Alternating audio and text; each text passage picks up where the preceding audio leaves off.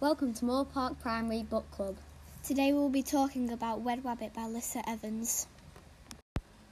What did you think after the first couple of pages? At first I thought it was quite weird, but once it got deeper into it, then you really started to understand it. Zoe, who are the main characters? The main character is Fidge and she plays the older sister of Minnie.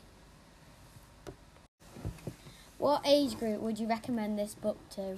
I would recommend it for the age 9 plus kids Why?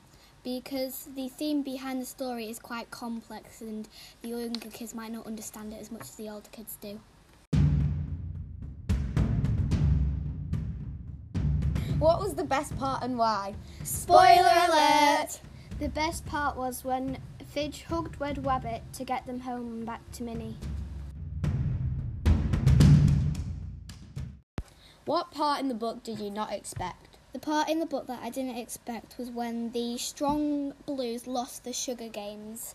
Would you read this book again? Yes, If there was a series of these books, would you read them and why? I would read them because it's quite funny but also sad near the beginning.